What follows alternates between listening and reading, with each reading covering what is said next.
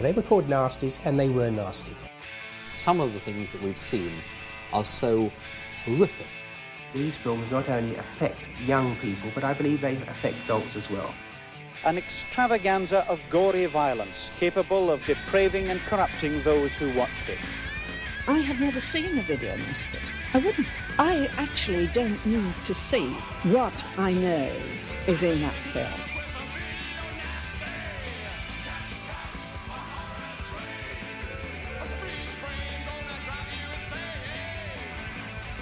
Welcome back to another episode of Doing the Nasty Podcast. This is season two, episode number 21. I'm one of your hosts, Duncan McLeish, and joining me, as always, all the way right through this season two of Atrocities, is my good buddy Mark Ball. How you doing? Good. It's it's the spooky episode. This is a Halloween episode of Booing the Nasty. Oh, boo. That that took me all morning to come up with. Boo, boo that man. uh, happy Halloween, listeners. Sorry it's been a little while. We both got kind of busy in September, so Summer series uh, we did. Summer yeah. series. That's that's literally it. That's my excuse for everything being late on this Well, feed. and I fucked off for like a week and a half to go to Texas in September. So yeah, we were on a tight schedule just to get like me on that round table for summer series, and then I was gone the rest of the month. And I don't know where the fuck October went. This month is flown by as as they tend to do. So uh, yeah, sorry we're running a little late, but you'll get this one, and then probably very shortly after you'll get the November episode. Yeah, yeah, we will catch up. We'll catch up. It's, listen, I'm not concerned, and if I'm not concerned, Ah. you shouldn't be concerned. I'll tell you right now, I'll tell you who shouldn't be concerned, the listeners, because you get this show for nothing. Ungrateful little bitches. That's. Yep, yep. Yeah. You can't complain. you can't complain about free content. Uh, we are back for another one of these uh, double hitters from the Tier 3 Video Nasty list, episode number 21, which means we are flying through this right now. At this stage, we are, I think this is now officially the halfway mark. Um, Uh, yeah, yeah, I think you're right. so yeah, what better way than to, to sit down and discuss two absolute classic gems of cinema? uh, stop laughing. Uh, we're we're going to be discussing The Killing Hour, aka The Clairvoyant, um, and also Zombie Lake, which will mark the first, I think, only time uh, a, Jean Rollin movie actually makes its way into into this, but you would not know for look. Well, you would know for looking at it. It's a very pretty movie, but the content itself is not the sort of thing this guy would have done. Um, I think it's a little beneath him, kind of. you will find out there's a there's a peachy story about this one in the background. Uh, this movie originally supposed to be directed by Jess Franco, who, and this is no joke. This is no joke, Marble. As history has taught us, the man the man could make a movie on the, the fluff found in your belly button. It's literally the, the, the cost um, for for our buddy Jess Franco. Jess Franco walked from this project days before it was starting to filming because the budget was too low. which is fucking mind blowing. I didn't know that going into Zombie Lake, and I got like about halfway through it, and I was like, "This really feels like something Jess Franco would have Oh, yeah. made." And it's it's it's got his his leading boy from fucking uh, Erotic Rites of Frankenstein, I think, in it Yep, too. So I was like, yeah. I was like, this feels so much like a Jess Franco movie. And then yeah, I read that, and I was like, all right, it, it's all coming together. It makes Yep. perfect fucking sense. No, I, I'll, I'll guarantee you right now that if he had done it, the cinematography would have been nice.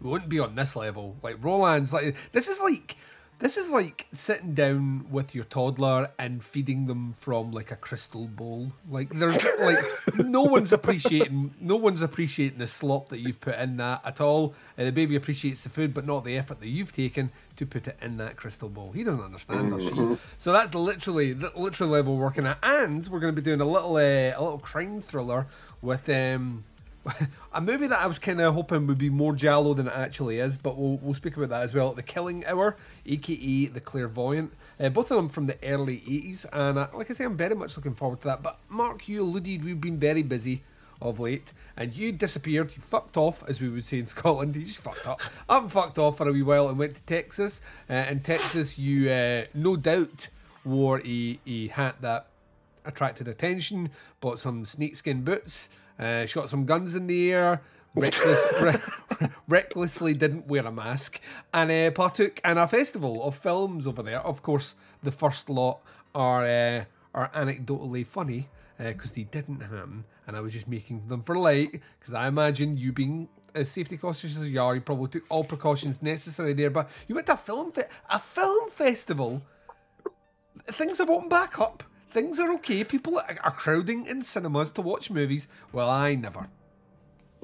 Bare, barely. You're you're you're about half right. The, the, it was the the least populated film festival I think I've ever gone to, short of like digital ones. It was a fucking ghost town, uh, which could ha, had the possibility to be pretty cool. Uh, Scott Derrickson and C. Robert Cargill walked right past us right before their screening of the Black Phone, Mm-hmm. and we totally could have been chatting them up and talking to them about shit. We we met Mickey Reece. Who Oh, bummed nice. a cigarette off of my friend? He was, uh, I didn't know who he was when we first started talking to him. He's like, Oh, yeah, I got a new movie that's playing. I, I think it was called Agnes or something. It's his nun yeah, movie. yeah. I like him. I spoke to I spoke to him. When did I speak to him? Like two months ago. I had an interview with him to do with his Yeah. uh, his vampire movie, which that name escapes me, and I don't know why because it was fucking great. Cli- Climate of the Hunter. That's it, Climate of the Hunter. I loved that movie. I thought that was Yeah. absolutely like a stone cold killer of a movie, and he was one of the nicest people I've ever spoke to, like ever. And he had told me about Agnes, so cool. I did not get to see Agnes, unfortunately. I did see Climate of the Hunter at Fantastic Fest, I think, two years ago, and yeah, that's a fucking great movie. I think Mm-hmm. that's on Shudder in the states. If you get a chance, it's it's weird and it's avant garde and it's kind of a vampire movie, but uh, really interesting. Uh, that that dude's an interesting cat. He he shoots like two movies a fucking year in Yeah. Oklahoma of all Yeah. places. Yeah. Like he's a fucking machine. I think he's got like twenty movies to his credit. He literally told me that it's his aspiration to have a body of work of about 100 movies and none of them in the same genre. And part That's, of uh, me, part, part of me felt like telling him there aren't that many genres, but like I'm not going to tell him not to make a movie. You, you do you, you know what I mean? So he might hit a few things more than once, but it's it's entirely possible to make a hundred movies that are nothing alike from Yeah. each other. Oh yeah, oh yeah. So so uh, come on, give us the give us the highlights. What was hot? What was not? Uh, Black Phone is fucking incredible. I think the Black Phone was probably my favorite thing that we saw, and unfortunately, it doesn't come out until like January or February. That's I think right, in the yeah. states. Uh, that's the new new one by the Sinister guys, and it's based on a. I guess the Joe Hill story that that's based on is like two pages long, so they definitely had to kind of extrapolate some uh, some new shit for it, kind of. But uh, it's fucking excellent. Don't watch the goddamn trailer. Go into it as cold as possible because the trailer gives away like the whole fucking movie practically. uh, we went in pretty blind. All you really got to know is that Ethan Hawke plays a bad guy in it, and he is scary as all hell. We were talking about it like days later, or like, man, that was that that part and that part is so fucking creepy. Uh, but yeah, Black Phone is great. Definitely check that out when it comes out. Uh, the big one that I was really looking forward to is Mad God, the uh, 30 years in the making stop motion acid trip fever dream from Phil Tippett, arguably one of the greatest stop motion animators of all time, next to maybe like Ray Harryhausen. Uh, Mad God is uh, a sight to behold. I think in my Letterboxd review, I called it Fantasia for kids that grew up on Nine Inch Nails music videos. which, I mean, this is 30, 30 years in the making. So parts of this practically predate fucking Nine Inch Nails. So, Yeah. I mean, uh, F- Phil's a weird fucking guy, is kind of what I learned from that movie. Uh, it's. It's it'd be a great movie to just like eat some fucking edibles and like sit back and just like let it wash over you kind of. It's Mm. it's uh it's a sight to behold. It's it's I don't think it has any dialogue in it. It's all all told through image and sound. And uh, if you're into really weird shit, Mad God is definitely one you should be checking out. I don't know if that's coming out on. I, I imagine so, sh- that seems like a shoe in for Shudder. Yeah, Shudder. Probably. That sounds like a Shudder thing if ever there was one. Once it, once it's done right it's it's playing a shitload of festivals so if you get a chance even on the small screen i'm sure it's pretty cool but if you can see it on the big screen definitely go for it because it was uh it was a sight to behold. Uh we, we saw a bunch of other stuff. There's a lot of retro screenings at this one i think because they just couldn't didn't really have time to like dig up a bunch of new movies necessarily or a lot of you know Yeah, studios were lot- probably like I was about to say- nobody's coming to this fest Yeah. so we're not giving you movies There- There'll be a lot of filmmakers as well, even on the indie scene, that'll be wanting to pull the trigger when they know things are back to a bit more normalcy. You know what I mean? Like it's that, it's that venture. I've spoken to a ton of filmmakers this year, in particular, who were like, you know, this movie's been ready to go for two years now, and I had to put it out this year because I need to go on and do other things. I can't can't move it. But there'll be filmmakers that film during COVID that you know have movies sitting there that probably don't want them out you know, can afford to sit on them for another year or whatnot, Yeah. and, then, and then push them out from that point. So you do get those diminishing returns to an extent if the festivals, you know, aren't dragging in the same crowds. But at the same point, if you have a series of other projects to start working on, part of you just wants to put to bed that chapter and move on to the next. So Yeah. Double-edged sword. Like like Mickey Reece has probably filmed about ten movies in that fucking span of time that In the, he's, ti- he's in the time we've taken to record this intro, he's filmed a movie. Uh, so, so Yes. Uh, I, I- saw some pretty great documentaries while I was down there. I saw the Gwar documentary. This is Gwar, which I Nice. enjoyed quite a bit. It's I, I, m- that one. My Letterboxd review is like I could have watched a fucking eight-hour cut of Yeah. this because I know they filmed a bunch of other stuff that didn't make it into the like two-hour theatrical Mm-hmm. version of that. Because there, there was some stuff that they kind of skipped over that I was a little bit bummed about. But I'm like a Gwar super fan, so Yep. I, I get that they had to kind of pick and choose like what was most important. Uh, surprisingly little about Dave Brockie in it, which I don't know if that's just Oh. like a like a uh, they didn't you know I, I, I think Dave Brockie's family is still a little bit sour about the whole thing, and there's some kind of tension between them and the remaining members of the band and stuff. It's So a that difficult might thing to navigate as well. You know, I mean, it's a very, very difficult thing to navigate because that band didn't really stop, like for any great period of time when Brockie died. no. They just kind of like new people in and moved on. And if you're a, it's the double-edged sword being like Gwar are never a band that are going to, you know, make millions, and a lot of that money comes off touring. That Yeah. you can't you can't just put a like you can't just put a pin and like hold things off for six months. You kind of just need to keep going. Um, so yeah, I mean that might be seen as being disrespectful, but at the same time, you know, a brother's got to eat.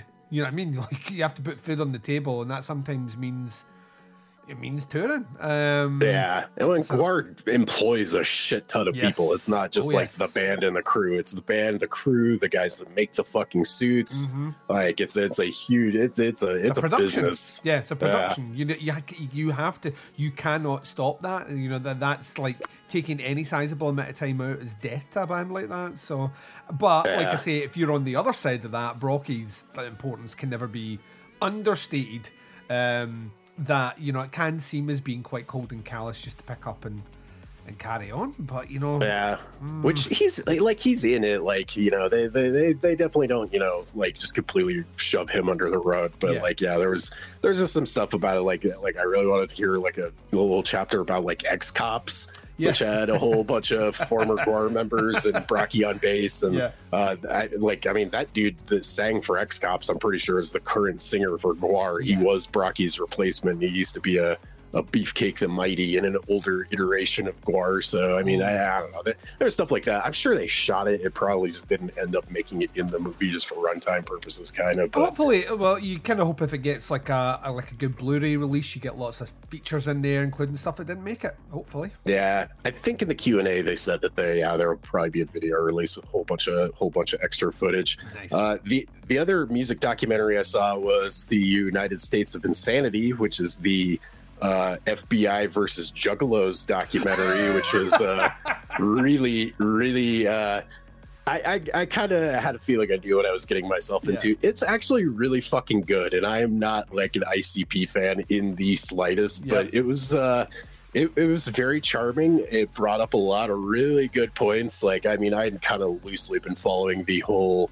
uh, FBI has designated juggalos as a fucking violent gang in Oh, the United God. States kind of story, Yeah. and uh, there there's a lot to it apparently. And uh, yeah, I, never thought in a million years that like how how much politically I would align with the, the juggalos, but uh, they're it's all right easier. in my it's easier to get the FBI to claim that juggalos are, you know, a, a violent group than it was to get them to to mark the Proud Boys on that list, which says a Uh-huh. lot.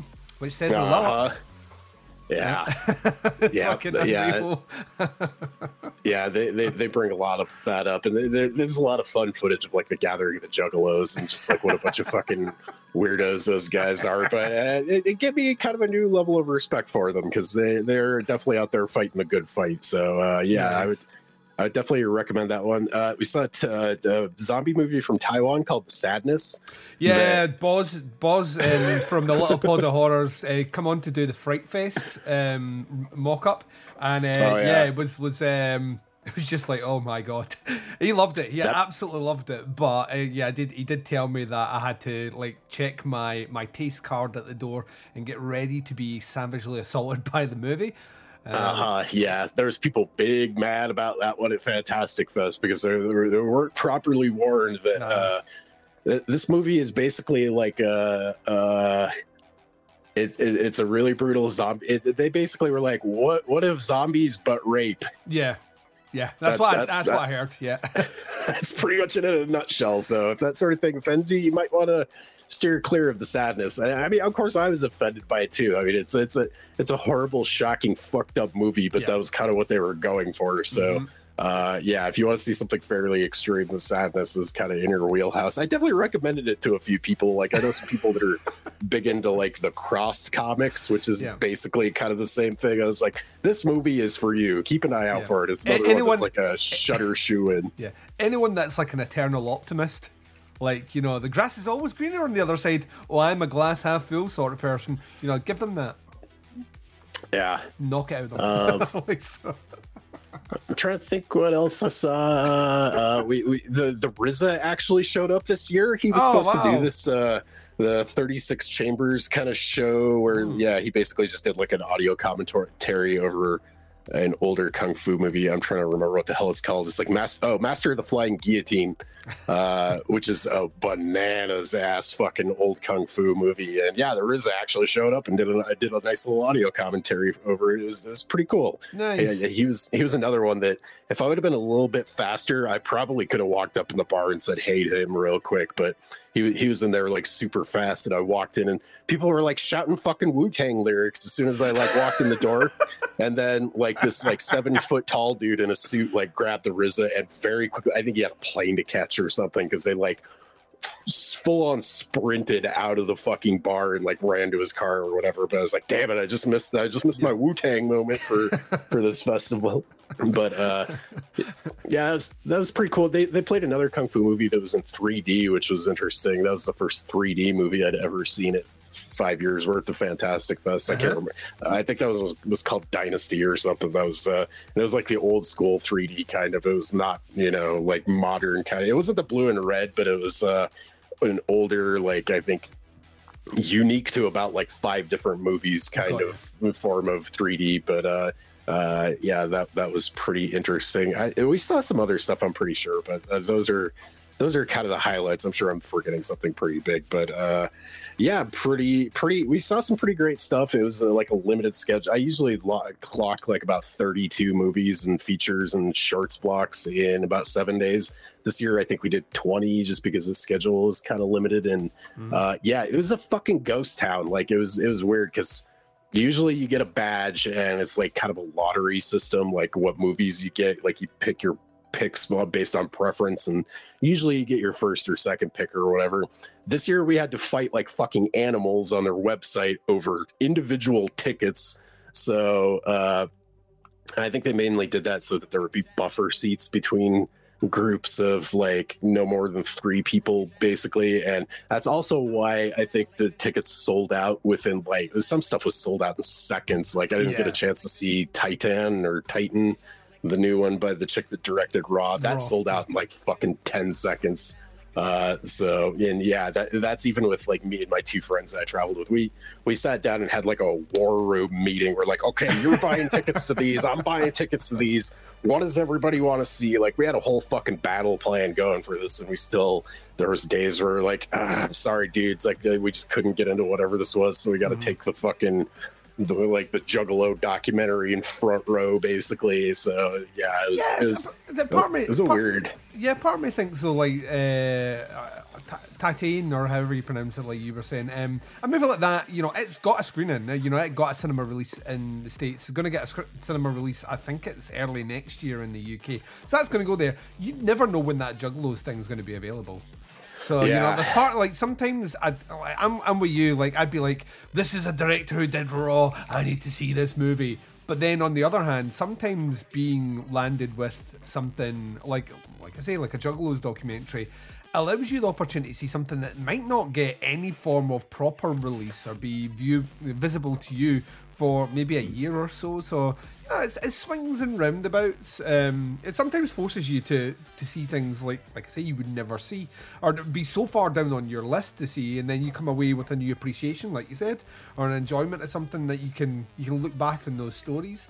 Um, which are super super cool. I have done no festivals at all. Uh, I am watching a ton of movies because it's 31 of October. Um, so yeah, Yeah, I, I've been following your 30, da- 31 days stuff, dude. You've been watching some pretty great fucking stuff. I've been watching some great stuff and some absolute fucking shit. absolute awful, awful shit. Like honestly, like woefully bad stuff um, made it onto my, my list this year. And I, some of it is expected, and some of it wasn't expected. Like I forgot how much I was not a fan of that Welcome to the Blumhouse stuff from last year. And all four of Oh, those yeah. movies this year were just awful. Like act- actually awful. Um, so you know th- those have been uh, those have been not not like the best experiences for me. But then I've, I've kind of counterpointed that with some stuff that I genuinely think you know, is some of the best that I've seen this year. Uh, specifically, the the big one for me, having watched it, it floored me, absolutely floored me, was that Come True, which I think is fucking incredible, like absolutely incredible. You would love it if you've not seen it. It's called Come True. Yeah, Come True. Let me let me let me just entice you in here, Mark. Let me let me just bring you in. Uh, Electric Youth do the soundtrack, so it's synth as fuck, right? Ah, nice. and it's basically it's like it follows if it follows it's kind of it follows meets possessor minus the gore right Oh, damn. so it's a girl who takes part in a sleep study um because she she has insomnia so instantly you know resonates with me uh or resonates sorry and um basically as soon as she goes under this procedure she starts seeing like waking night terrors um, That sounds spooky. that start following her, but there's something else happening in the background, Mark, and that's all I'm going to leave it as. It's dreamy. It's it's the the, the kind of the color scapes are all kind of blues, which makes sense because it's kind of dream logic. Um, it's just it's a beautifully shot, really well acted, incredibly scored movie. So I thought I'd like it floored me. Um, uh, other ones that have been really, really, really good. Um, I, I'm dying to know what you thought of My Heart Can't Beat Unless You Tell It To. Oh, it was excellent. I've not put my grade up yet, but it was absolutely excellent. Loved it. Absolutely loved it. Reminded Beautiful. me. A, reminded me a lot of. I, I mean, that sort of movie reminds me a lot of like The Battery, just in terms of minimal cla- cast, indie project. Doesn't go out its way to actually show you anything. Yeah. Like apart from like it shows you like people being murdered, but it doesn't lean into any of the like overt tropes of vampirism in that movie, which I loved. Yeah. Like, cause that's the that you know that's like the- the same way in the battery. I don't think they ever use the word zombie in the battery, or if they do, they use it once, and that's because that's not the story. And that's not the story in this movie either. The story in this movie is like, at what level do you draw the line of supporting someone that is not only related to you, but someone you care deeply for because of an affliction they have when that thing is forcing you to commit like the ultimate crime. Um, and I, I thought that was that was incredible. It was like it's kind of almost like a weird hybrid of let the right one in, um, the battery, uh, maybe even a little bit of Martin, even though it's you know it's not a a not vampire thing, but the way they handle it, yeah, it's just it was absolutely fucking brilliant, like like effortlessly brilliant. Like finished, and I just kind of sat there going, "That's how you make a movie." it's there, there, that's Yeah. a movie. And then I was thinking, I've seen like Welcome at the Blumhouse movies, which had bigger budgets than that and bigger, bigger cast than that, and they were fucking awful. So yeah, um, it's been it's like I say, it's been interesting. The worst movie, not the worst worst movie, but the worst movie because it had like a criminally large budget and amazing cast. Um, is that Spiral from the Book of Saw? That movie is utter fucking garbage. Like utter I, I haven't seen it yet. I, I, I kind of had a feeling I knew a lot of people decided were like, eh, it's not very good. So I kind of skipped on that one. Dude, like uh, 20 minutes into it, I was like, I bet he's the killer. Guess what? He was the killer. And I'm not, I'm going, no, like, honestly, it's like every cliche that you've ever seen in like a cop movie is in this. I just don't understand. And it has, has maybe one of the worst endings. I, I will like if you're if you're not inclined to watch it, I will tell you off here what the ending is. But like the the last shot of the movie, and I was like literally sitting going, "Wow!" Like someone fucking someone let that out. Someone let that out like into into cinemas. Um, it was really really really bad. But other great movies, The Medium, which um, is from the director of Shutter. Remember the Taiwanese movie from the 2000s? Yeah, is that by the same the same guys that did the Wailing also? Yeah, well, it's written. It's written and produced by the the, the, the Wailing. So, Okay, yeah, I'm dying to see that one. So it's up on Shudder at the moment. It's kind of it's a, like a full documentary. Um, it's about two hours runtime, and the first hour is just setting story, like just setting stories, characters, mythology, and all the rest. And then you get a little bit of a ramp up, and then the last forty minutes of that movie is just all killer, like literally just all killer right to the very end. I thought it was Nice. fucking great. Um, so yeah, stuff like that. Uh, The new VHS movie's okay. It's about as par on the course for every other VHS movie, and like I liked about half of it, and the Lincoln story is absolute fucking garbage.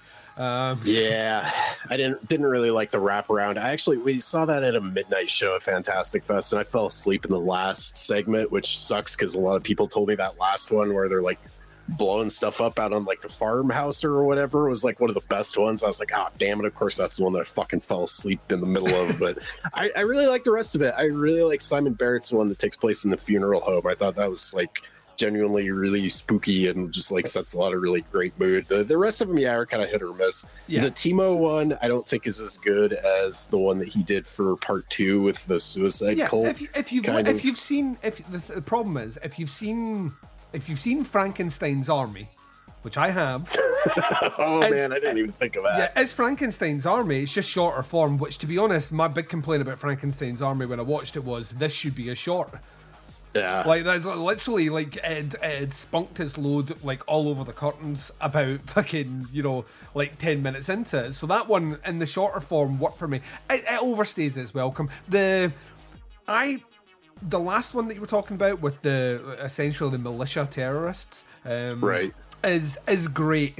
It kind of loses steam towards the end, but the concept at its core is something that, like, I during my review, I kind of raised that as an idea. I don't think I've ever seen like a like a, a kind of white, you know, mis- militia group, terrorist group, whatever, or alt right group, or whatever we're calling them, like portrayed as vi- like people that are victims of their their own stupidity um, in a movie, in a horror movie anyway, before, and I don't know why that is because to me that feels like like fine fodder. But the concept behind that one, which is basically instead of building a bomb, they have a vampire. Um, Right. And the, the you know they they keep bleeding this vampire out essentially because if the blood interacts with light, it explodes. So that's going to be their kind of Oklahoma City bomb. They're just going to get like a like drums of this vampire blood, drive a van in there, and when the sun comes up, kaboom! Is a fucking great concept. Like genuinely one of the more inventive concepts I've ever seen. It just falls. Sa- The big problem with with kind of short found footage things is they all ultimately end exactly the same way and that's the problem. It ends up with someone you know walking away from a camera in a daze which two of these movies do or um, you know someone fucking you know staring at the camera screaming or a camera falling down. So it's, it's like literally it. Steven Kostanski though the dude that did Psycho Goreman he's the guy that does the the vegetable ad in the middle which is very adult swim it's like the, the, the vegetable smasher, which is like it's like about a thirty second ad, and he did that, and I loved that. I thought that was I thought that was great. Once again, anything that guy does is is kind of tops for me. But yeah, it's been an interesting list. Uh, tonight's is um oh what's tonight's movie? Uh, so the day that we're recording this is the Sunday, and tonight's movie is one that I'm actually not holding out much hope for. Oh yeah, it's, it's not going to be good uh, because everyone's hated it. Neil Blomkamp's Demonic. So Yeah, I've heard not good things about that one. I've heard yet. Maybe from maybe from you, or was that the last Neil Blunt? No, I'm thinking of Neil Marshall. I Neil think, Marshall, movie yeah, out a couple that, months that- ago that oh, you hated. That Reckoning movie can die with fire. it is honestly one of. It's up there as the worst horror movie I've seen this year. Ugh, And that's how- that's how I've seen some bad ones this year. That's how bad this it- one is. Is it worse than Halloween Kills? See, here's the problem with Halloween Kills. right? Let's let's just take a couple of seconds to talk about this, right? Here's the problem with Halloween Kills. The problem with Halloween Kills is Halloween 2018 exists. Right, which is a pretty good movie, I think. Yeah, it's okay. I mean, I'd like the the more I watch it, the the more I not dislike it, but the the, the more it kind of drops down for me. I just think there's a lot of stupid choices in that movie. Um, but the problem is that movie sets a tone, and this is set right after it, so it has to continue that tone, and it doesn't continue that tone. So that's the problem. Yeah. It, it goes it goes a bit too, and it doesn't understand what tone it should go with. See if even they just leaned in and went full campy, that would have been fine. But because it's still trying to have its cake and eat it, it doesn't work. Um, and that's that's the big issue for me. It has like in a in a schlocky campy horror movie, those like the returning villagers um, from Haddonfield, who are all terrible actors and actresses, um, Yeah. with even worse dialogue, um, you know, those would work any campy horror movie because you would be like, oh, they're really channeling that kind of, you know, like laugh out loud, awful 80s dialogue and all the rest. But this, you know, this is 2021, and your previous movie didn't have that, and it's surrounded by. Like you still have Jamie Lee Curtis, although she's blinking, you miss her in this movie. But you've Will fucking Patton in this movie as well. You've good actors in this movie acting well and that makes your bad actors and actresses saying bad dialogue look even worse. It's like parking your moderately expensive car uh, beside like a fucking sports car. Like your car on any other street looks okay, but when it's parked beside this car, looks like a dumpster with wheels. Um, and that's kind of as like part of that's that's part of the issue. The other part of the issue is David Gordon Green is the issue. David Gordon Green has spent so much time talking about how he was trying to course correct the series of where it all went wrong, and he essentially set it right back up to where all the rest of the series have set up to. Like literally set it back up exactly. I, you know, I'm going to remove Halloween two from the equation because you know, like um, you know. Um, uh, Jamie Lee Curtis doesn't do much in that movie. She's confined to a bed, and you know, like what what is Michael Myers a supernatural being now, and all the rest. By the end of this movie, Jamie Lee Curtis was predominantly in a bed, and Uh-huh. Michael Myers is a supernatural entity. So I mean, I'd like, I'd like, I was like, unless he was trying to put people off the scent, you know, this will trick them. Um, I don't I like, I, I kind of sad, but at the same token, the way the internet is acting is this is the worst movie ever made, and it is not. It is slap bang in the middle of that franchise, like easily. Because I think, like, having went through them all for this retro I'm releasing on on Halloween, which will be about 11 hours long, by the way. It's one episode. Holy a- shit. yeah, it's every it's every single movie covered in one massive Russian roulette franchise retro.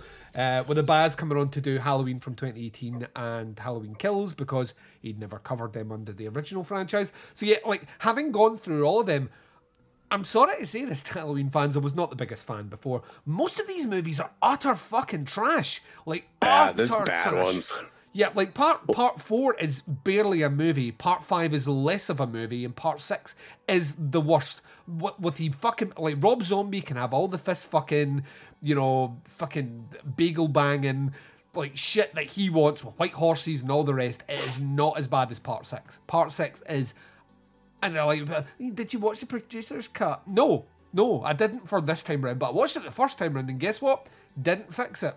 Um, No. it's, it's the fucking like even H two O. H two O is a bad movie as well. So when I watched this, I was like, you know what? It's bad, like, but there is at least three or four worse than this. So yeah, I'm glad you brought up Rob Zombie because after I watched Halloween Kills, I watched a couple of the other ones that I watched like the least probably. H2O is one of them. I was like, yeah, this movie's still bad. Uh, I also watched, I didn't watch the first one, but I watched the second Rob Zombie Halloween movie because I remember it just goes completely off the fucking rails at some point. And I got done watching it. I was like, you know what? I don't hate this movie. This is actually not nearly as fucking bad as I remember. It's got some terrible, terrible parts. Yeah. Like Sheri Moon and fucking White Horses is about the dumbest goddamn thing in any of those he movies. sets- But yeah, the, like the, the biggest crime that movie does is by making a bold statement in text at the front saying, "This is what a white horse means." like you're Yeah, like, this seems is- like a like a weird thing to do, and then you see the movie, you're like, "Oh, it's full of white horse, right? Okay, okay, I see what you're saying." But it doesn't tie up. It's it, like I. Like Rob Zombie didn't want to do that movie; he was forced to do that, and I'm not apologising for him because he's, a- he's fucking scum now as well. Uh, like he's a bad filmmaker, um, but he didn't want to make that movie. He was kind of forced to make that movie, and part of me feels like he was just like, right, fuck it, I'll just do whatever I want, and it is evident on that screen. Like that movie reminds me very much of like when I saw that Friday the 13th remake and you get that first 10 15 minutes and you're like that that's the movie. Like why are you giving me this extra bit which it clearly is just a lot of shit? Um, this is the movie. This and it's the same in Halloween too. All that stuff that's the dream sequence at the start is fucking killer. And then white horses so, yeah, and, and make it making Loomis an unlikable asshole was uh uh, was definitely a choice that he fucking made. But But part of me, but like that as an updated Loomis makes sense. Like the guy who survives and then tries to cash in on it, but by cashing in on what he's done is even makes him even less likable. You know what I mean? Like like he's the victim, but because he's so fucking arrogant and he feels like he should be treated like some sort of like special case because he's the guy that survived Michael Myers. Um, I kind of it's like a it's like a different like because the other Loomis becomes unlikable by part part four. Um, like part Yeah. four, he's a very unlikable character, and all the way right through, including that time that he lived in a shack. Um, like all the stuff you have to. This is what I'm saying. Like I think people forget like how just fucking bad that franchise is. Like just in general. I, I think if I had to order them, I would put like I say, I'd put Halloween Kills probably somewhere in the middle. Um, so it's not the worst thing I've seen, but it's not a good movie. It's not, and anyone saying it's like a, I think the the problem is like people are like this is Michael Myers' movie, and I'm like right, like explain that. And they're, well, like, look, he just goes on a killing rampage, and I'm like, well, guess what? He does that in other movies. Yeah, but he does it for the majority of this movie, right? Well, and he's kind of the least interesting part of Halloween 2018. It's, it's like they took the, the worst, least interesting parts of that movie and made a whole fucking two hours out of it. Yeah. Jamie Lee Curtis, who is arguably the most interesting part of the 2018 movie, spends over half the movie in a fucking bed and they- does they- nothing. in yeah, but they, movie. they take it. But what they do is, um, and this is my last point. But the the interesting aspect of that first movie is how that ultimately she's proved right. You know what I mean? Like she put her family through fucking hell, right? But at the end, her daughter knew how to shoot the gun. You know, like you know, like she trained Yeah. her daughter, like so knew how to shoot the gun and all the rest to put Michael Myers away. In this movie, what they say is, oh well, Michael Myers was never interested in her. So all that stuff that you taught your daughter to do and the misery that you put your life in, well, you shouldn't have done that. He was never interested in you. So I'm like, you've taken the only interesting part of that survivalist character and you've just removed it. So now she's just a Yep. crazy. Now she's just a crazy woman in a bed, and I'm like, I, I, that stuff. That's that's the bit where I'm like, I understand you want Michael Myers killing lots of people, and I know people are absolutely delighted that he now holds the highest body count. Um, granted, I think most of that happens in this movie. Uh, he holds the highest body count in any in any horror franchise of all time. That's great. That's I, and I'm happy for you. I'm happy you have that. But the cost of that is taking like one of the more interesting, sympathetic characters that has been portrayed in like horror franchise, like un- the universe of horror franchises. One of the more sympathetic and fully formed characters, and relegating her to two-dimensional crazy women in a bed. Well done, Yeah. Hollywood. Um, so yeah, I, it's, I'll be fine. Halloween ends is according to David Gordon Green, it is set four years in the future, so nothing bad will happen there. We'll just pretend that Halloween kills didn't happen, um, and we'll move on. We'll move on. It'll be another one of those like movies that I can just remove from my viewing uh, if it sucks. So yeah, I don't know. It's not the worst thing I've seen by any stretch of the imagination, but at the same time, I, there there were options here and there were mistakes made, and those mistakes made were huge. I tell you, for the people that are moaning just now, easily the most interesting thing about Halloween Kills is Little John and Big John. I could have watched an entire fucking spin off of like two gay men that share a house, and one of them, who clearly works for the mob, decides that he's going to take Michael Myers down with a cheese knife. That in itself is fucking amazing. like, give me that movie. Give me that movie. But no. uh, Yeah. Like it just like I don't know, so many weird choices, so many weird choices. I couldn't quite. And then I've noticed that no one's really like that. Like the articles that were running up to Halloween Kills were all about how David Gordon Green's doing that Exorcist trilogy. Those have disappeared pretty quick. Like you know, like no one's uh, he's mo- his movies made all the money. He's great. He is golden now. He'll get to do whatever he wants post Halloween ends. But I did notice that there was a, a lack of traction on what he's going to be bringing to the the Exorcist franchise. Mostly because most of the the horror sites didn't score Halloween Kills that favorably. So Yeah.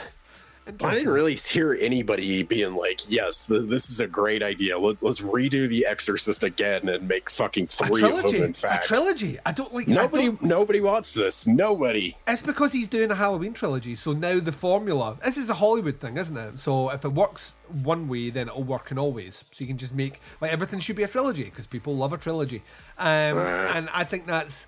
In principle, I like that as a longer form way to tell stories. It's essentially what like um, like six part or eight part TV series do nowadays. Is they take like Right. what would be a trilogy of movies and like stretch them into an eight part series. The other part of me thinks, you know, is that is is there enough in The Exorcist to make that unless one of them is entirely a prequel? Um, you know what I mean? Uh, about Father was it Merrick or Karras? Can never remember which one is. Um, unless one of them's uh, like part of his like his journey up. The second movie is the actual event, and then the third movie is kind of post the event, maybe. But I just like there's like three long movies about The Exorcist when. I, I just don't. I, I like to me, if and then there's always the danger if it falls apart at the first hurdle, you don't get those two movies after it. And if you don't get those two movies after it, what the fuck are we doing here? Like, Oh God, which is what people are scared is going to happen with Dune, which is definitely not a complete story, even though it's like two and a half hours long. That's I, that's not, yesterday was a weird, weird watching. I, I watched Zombie Lake, Yep. and then I watched uh, um, one of the movies for for next month's episode, and then we went to the theater and saw Dune, and then I came home and watched The Last Hunter, another movie for next week's show. It was a bizarre day of watching movies, but uh, yeah, Dune is great, but it is not a complete story. It is it's Well, chapter one. Yeah, he said he said that he's openly said that. Anyone expected like if you want to see the movie Dune and a like, if you want to see the novel Dune, which is fucking huge by the way, in a in a novel, uh, squ- you know, squashed from a novel, sorry, into a movie. Watch David Lynch's one and see how nonsensical it is because you can't fit it all into a movie unless the movie No. is like a day long. So I, I'm going to see it on Tuesday. I'm very much looking forward to going and see it on Tuesday because um, Denis Villeneuve might be. I think pound for pound, he's maybe the maybe the best director walking the planet just now. His movies just don't make a lot of money. they, they have a fortune spent on them, but they just don't make uh, a lot of money. I mean, Arrival it didn't make a lot. It won obviously lo- loads of Oscars. That last movie he made, which was the Blade Runner thing, which I think is maybe one of the best looking movies ever fucking made. I think it's like, like it's one of the best science fiction movies of the last twenty years.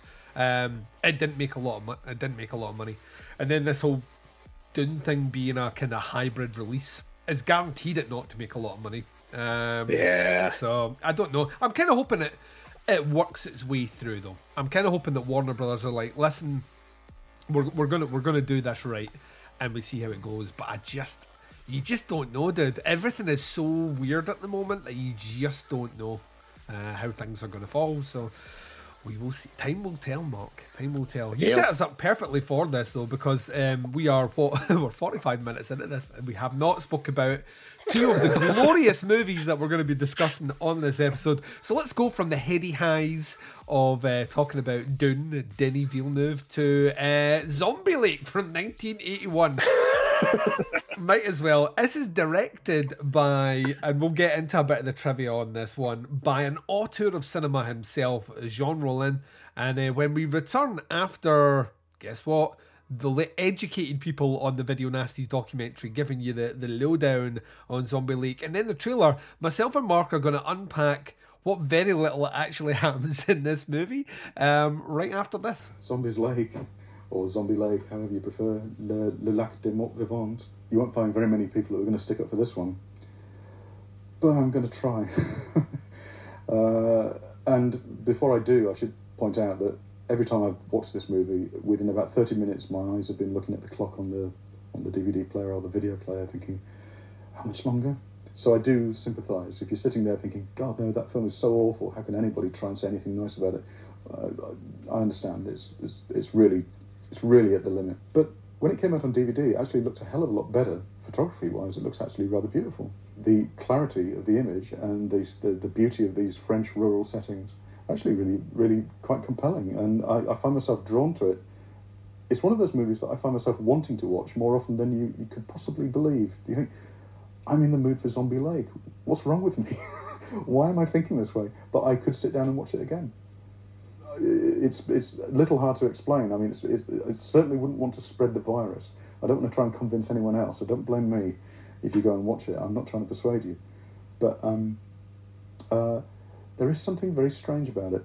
For instance, if you love zombie movies and you love, you know, particularly from this period, the 70s and 80s, it's always interesting to see how divergent the zombies get and how they act differently to the way they're meant to act.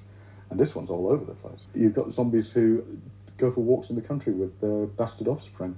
Odd little touches like zombies who, who return from the grave to express love and devotion to the child that they never saw whilst they were alive it's crazy stuff, really. I mean, you know, sort of like we're, we're not dealing with zombies in the sense of the, the you know, the accepted George Romero uh, sense at all. It's all over the place.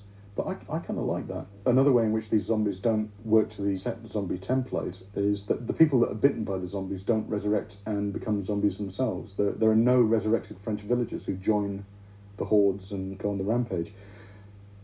Which, when you think about it, is a little bit like racial purity, kind of zombie style because the, the Nazi zombies don't want to create zombies from the other races. They're too, you know, they're too into their own thing. So there are no uh, no Frenchmen join in with this uh, with this platoon of uh, Nazi zombies. Uh, so I mean, again, that's that's a twist which you don't get in any other versions of the zombie mythos. I mean, there are some puzzling points to do with the politics of it. I must say. Um, essentially, it's about, you know, not to mince words, it's about some trollop in France during the war who drops her knickers for a passing German soldier, has a baby, uh, and then when he's killed in the war a bit later, his platoon are wiped out by the French villagers and the, the, the, partisan opposition in, in France. You would think, really, for a film made in France, that the sympathies would lie with the resistance, but the, it's the German soldiers who are given all the nobility. In fact, there's one point where a dignitary in the French village that are being uh, visited by these reanimated zombies many years later says, we brought this catastrophe on ourselves. What, by killing the Nazis? Well, well, what a miscalculation. And the French villagers, on the other hand, are a bunch of bad tempered louts who generally kind of shout and leer at uh, passing scantily clad ladies, you know. So you think, well, what are you saying? I mean, it, this was made in France. It was directed uh, at very short notice by one of France's great, um, fantastic uh, filmmakers, Jean Rollin nobody connected with the film wants to claim that it's a valuable piece of work. There is generally a sense that it was swept up uh, off the cutting room floor virtually. It was about to be abandoned. Um, Jess Franco uh, was the original uh, director. Uh, he pulled out. He pulled out because there wasn't enough money. If Jess Franco is going to pull out because there's not enough money around, it, that really is uh, saying a lot, isn't it? I mean, considering the kind of budgets that Franco would would go go along with, one shudders to think how little money there was on the, on the, on the table for this. Apparently, the producers, Eurociné, phoned Jean Rollin over the weekend and said, We need someone to come and uh, pick up on Monday and shoot this film. Rollin said yes. And there is a sentimental streak in the film, which I think probably comes from him. No one is quite sure what state the script was in, if there, indeed there was a true script. Um, but there's a kind of a sentimental element to the story involving the zombie Nazi's love for his uh, daughter, which perhaps has echoes in some of uh, Rollin's other films. But on the other hand, this question of the sympathetically portrayed noble Nazis versus the coarse and uh, vulgar French villagers is coming out of left field. I don't know who's responsible for that. Um, but it's little details like that that make very very low budget films more intriguing. It's, sort of it's it's not programmatic. It doesn't make sense in, in a, it's not a very coherent movie. But the way in which it falls short of coherence is what justifies watching it. I think. As far as its attention from the constabulary, again, I, it's hard to fathom really. Uh, probably due to the fact that it's just a zombie film. It's called Zombie Lake. So for PC Plod, who's been told to look out for zombie flesh eaters, Zombie Lake is probably near enough. Uh, the cover's got some guy with pizza stuck to his face, chewing on someone's throat. You know, uh, that's that's probably all he needed to know. Um, anybody who sat down to watch the Zombie Lake would have to wait quite a long time before they got to any imagery at all that could be considered shocking. In fact, most of this film, certainly in the version that was available on video, could probably have been screened on television without any, any major difficulties. It's not a grisly film. There is some female nudity, there are some uh, rather leering shots from underwater of uh, female bathers, which in the uncut version gives you quite an eyeful. I don't think those shots are really a they're not they're not all there in the uh, in the video version, and b the video transfer is so murky anyway that you you know you'd be lucky if you could tell the difference between a, a snatch and a and a, a piece of uh, floating you know, sort of weed.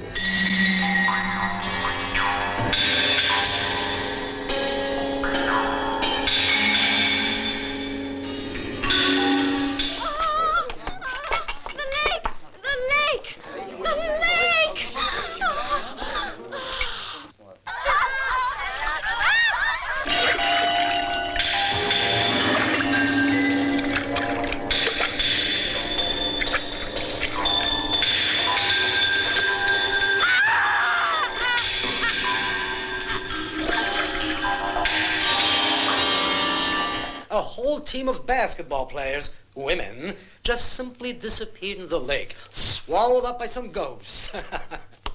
Let's level, Mayor. I hope you don't really think ghosts killed them. Yes, that's what I think. In fact, I'm convinced of it. Me? I didn't see them. You think that if any one of us had seen those poor girls, we would have let them go out there and get killed? Don't you think we'd have told them to stay away from the lake?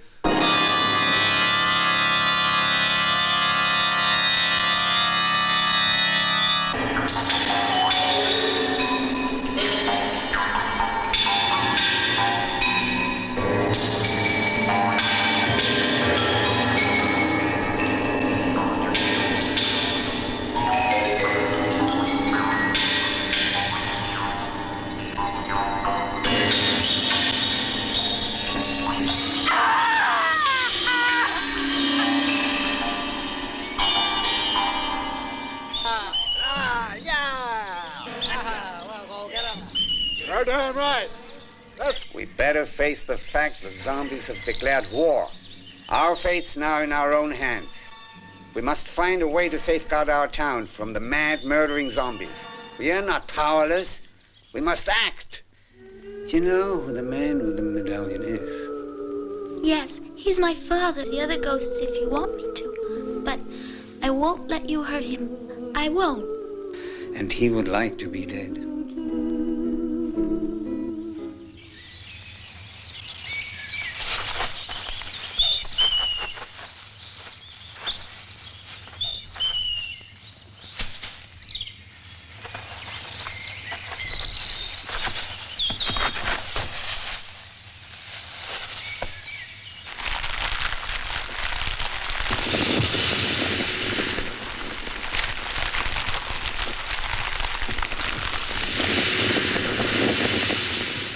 And back. So you've just heard the trailer for Zombie Lake. This is directed by Jean Rollin and uncredited by Julien de Laserna, who I believe did a lot more on this than Rollin did. I think he uh, maybe checked out a little bit. He's actually taken his he took his name off the movie, but that doesn't stop people putting it back on the movie. He really didn't like this movie. Um, the movie stars Howard Vernon, because of course this was te- technically a Jess Franco movie, so that makes sense. Uh, Pierre Marie Escourrou, uh, Anouchka, Antonio Mayans, Nadine Pascal, Yuri. That's Radio Now. That's his name, Radio Now. Sure, that's not how you pronounce it, but it's spelled Radio Now. Bertrand Almond, Gilda Arsenio, uh, Marcia Sharif, and Yvonne Dany. Um, A bunch of Europeans with big bushes. yes, well, Jean Rollin is actually in this movie as a character called Stilts. And I can't even Oh, really? can't even remember him. Uh, No idea who that is. uh, the story for this movie was done by Julian Esteban and Jesus Franco. Uh, synopsis is in a small village somewhere in France, we can't even bother saying where it is, uh, German soldiers killed and thrown into a lake by the resistance during World War II come back. That's accurate. That is what happens That's pretty much it. in this movie. Um, I mean, it's, it's difficult to see a movie like this and not think of shockwaves. yeah, Nazi zombies. Yeah, I mean, it's, it's but I would argue, and I don't think much people would put uh, up much of an argument to to the contrary that it's much better than Shockwaves. Uh, I lie, of course. I kid. I put fun. Shockwaves easily better than this movie. Um, I didn't hate it. I don't like it. uh, I really didn't like it. I didn't hate it though. There's there's stuff in here that so so to to kind of expound more on that synopsis there. Um, I, I mean, it is that right? So there's a lake, which the locals call the Lake of the Damned, which just should have been the name of the movie. You know what I mean? Yeah, just call the that's movie a better better title for sure. just call it Lake of the Damned. Um, so there's a lake which the locals call Lake of the Damned, which knowingly apparently has Nazi zombies in it, but there's not a sign up or anything. So people can like, Be, like- beware, there may be Nazi zombies in this lake. yeah, nothing like that at all. Um, and uh, this movie starts in the most Jean Rollin way you've ever seen, where a woman just strips off, and by God, is she fucking stunning, right? And you forget that Jean Rollin directed a shitload of porn, like Yep. loads of porn. Um, so she just undresses. I think the title comes up while she's lying fully naked, full display of bush on the screen. And I was like, that's Uh-huh. a, that is an artistic choice you've made there. Um, and she, she she goes she goes swimming, and uh, a, a zombie attacks her, uh, and the zombie can't quite make its mind up whether or not it's after brains or is a vampire. It's one of the two, because it just bites her neck, nibbles on her neck more, and um, yeah, then we kind of like pull out from that. There's a small village. Um, half of this movie is a flashback.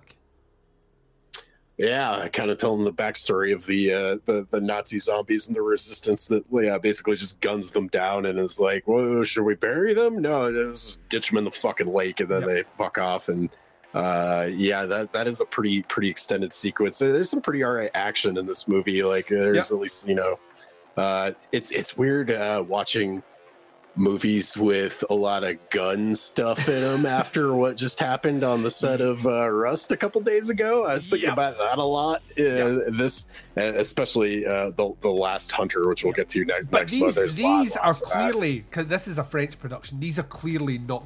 Well, these are plastic or rubber. These are not real guns. right. You know what I mean? Like unlike what happened on Rust, where someone just had like. See if you can have something on set that could kill someone. That shouldn't be on set.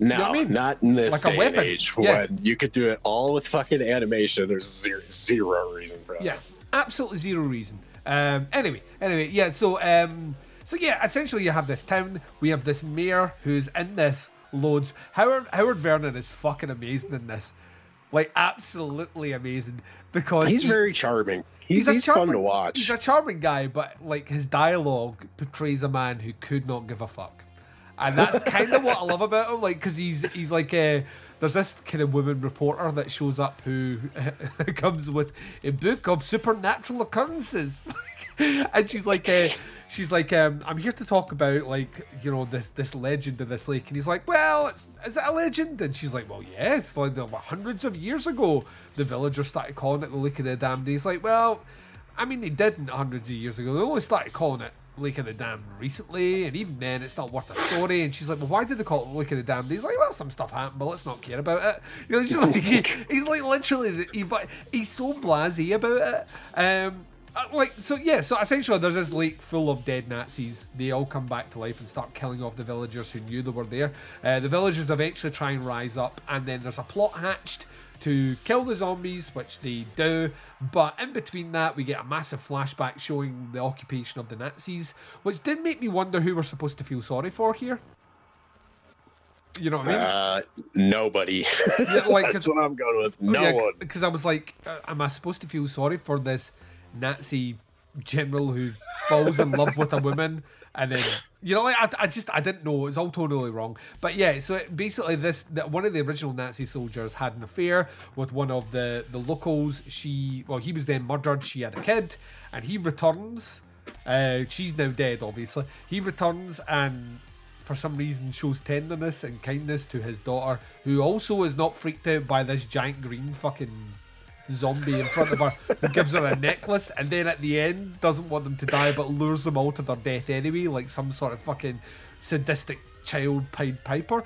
I, I, like, like, I like, I? I don't know, I don't know what's going on. Um, but yeah, like, I, this movie has two big set, well, three big set pieces. One is obviously, like you were saying, the Nazi action in the middle. The other is two scenes where we can get women to undress. So there's a female basketball team who, who are at For the, some fucking reason. who are at the same lake. Uh, you know what we'll do? We'll take a break here and skinny dip in Lake of the Damned. Nothing will go wrong there. Um, but yeah, so that's really the two big set pieces.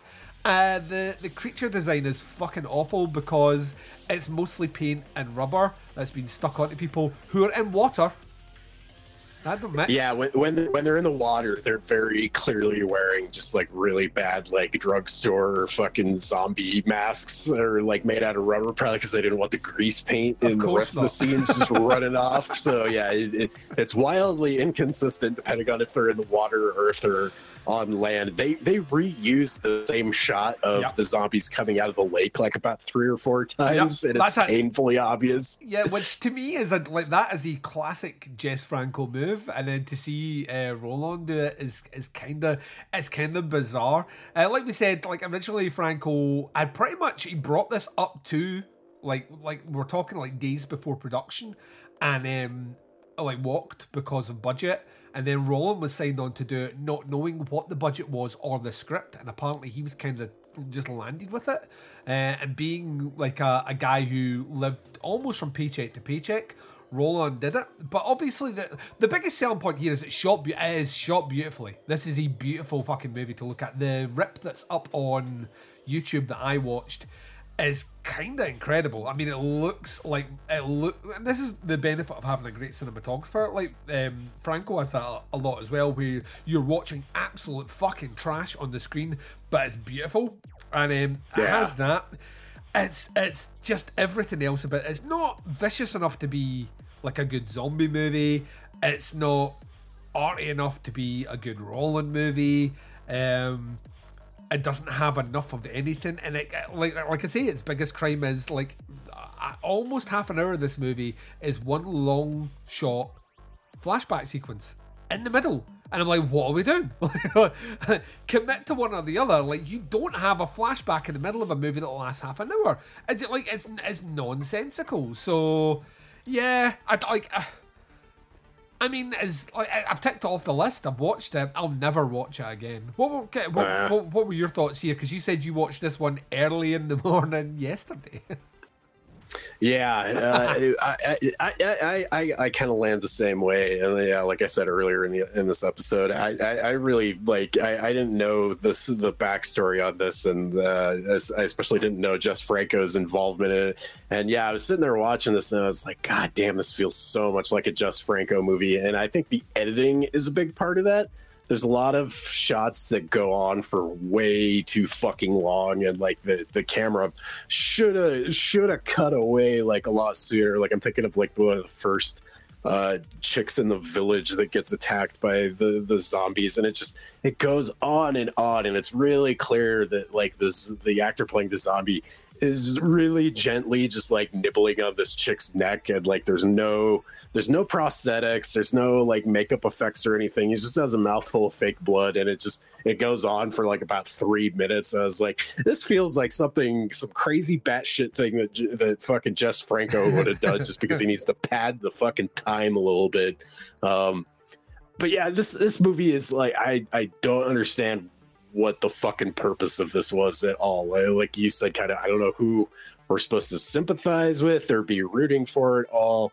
Like I, I, I don't think they really knew. Like it, it, I think it is possible to make a movie that's kind of a decent amalgamation of like a, a softcore erotic movie and like a horror movie. Oh, this God, is yeah. not fuck. This is not fucking that. Like No. the the the the softcore parts, I like like you said, they're beautifully shot. They they make the women in this movie look absolutely fucking gorgeous. Mhm. So any opportunity they get in this thing to just kind of like titillate or you know have women doing suggestive things or be you know completely butt fucking naked uh they they do in this movie and then like all the horror stuff like really kind of takes like a back seat to all that and just doesn't really amount to a hill of beans really. I think it's kind of funny that Jess Franco like if that's true that he bailed on this because of the budget uh i mean they're like blowing stuff up and setting people on fire at the end of this movie. Like there there's at least a couple things in this that you know take a lot of effort and a lot of time and a lot of money to do and i'm like there's no way this movie didn't have like roughly the same budget as something like the Erotic Rites of Frankenstein Yeah, which suppose, looks like, like- it was made for about five bucks I, like I suppose fr from my point of view, the way I read that statement was he'd been heavily involved in getting it to the screen. So he had obviously the movie in his head that he wanted to do, and then whatever money they had set aside to make the movies like that. Well, I can't make my movie on that. Um, which I th- that's how I've read it because he, he is involved with the you know the actual writing and casting of this movie clearly. So Right. I think he got as far as that, and then at the end it just was, well, I can't make the movie that I want to do. And I don't know if he tried to use it as a power play, you know, like I'll just walk if I don't get the money, and they were like, right, we'll just get Jean Rollin and here and he'll just direct it. And then he, Yeah. like I say, like as as noted, he like like horribly regretted doing this movie. like he had done, he hadn't even read the script, so he shows up to do this movie, and he's like, that I have to do what? Oh no. Um, so yeah, I- as as a, as a, like Franco would have been like Franco would have left the project here. I imagine in '81 without doing any research, he probably did like seven movies, like easy. Like so this is like a I can afford to jump off that. A guy like Jean Rollin could not. Um, you know, he was he literally was living paycheck to paycheck for his movies, even though some of them are absolutely staples of art house horror cinema nowadays. Uh, at the Right. time, no one was watching them you know what I mean at all. They just they weren't getting that. So um, it feels it feels weird. You one of my favorite details, like like genuinely one of my favorite details to the point that I thought this is fucking amazing, is like during the flashback sequence, the way they decided to de-age the mayor was not cast a younger actor, but put a hat on him. To hide his grey hair.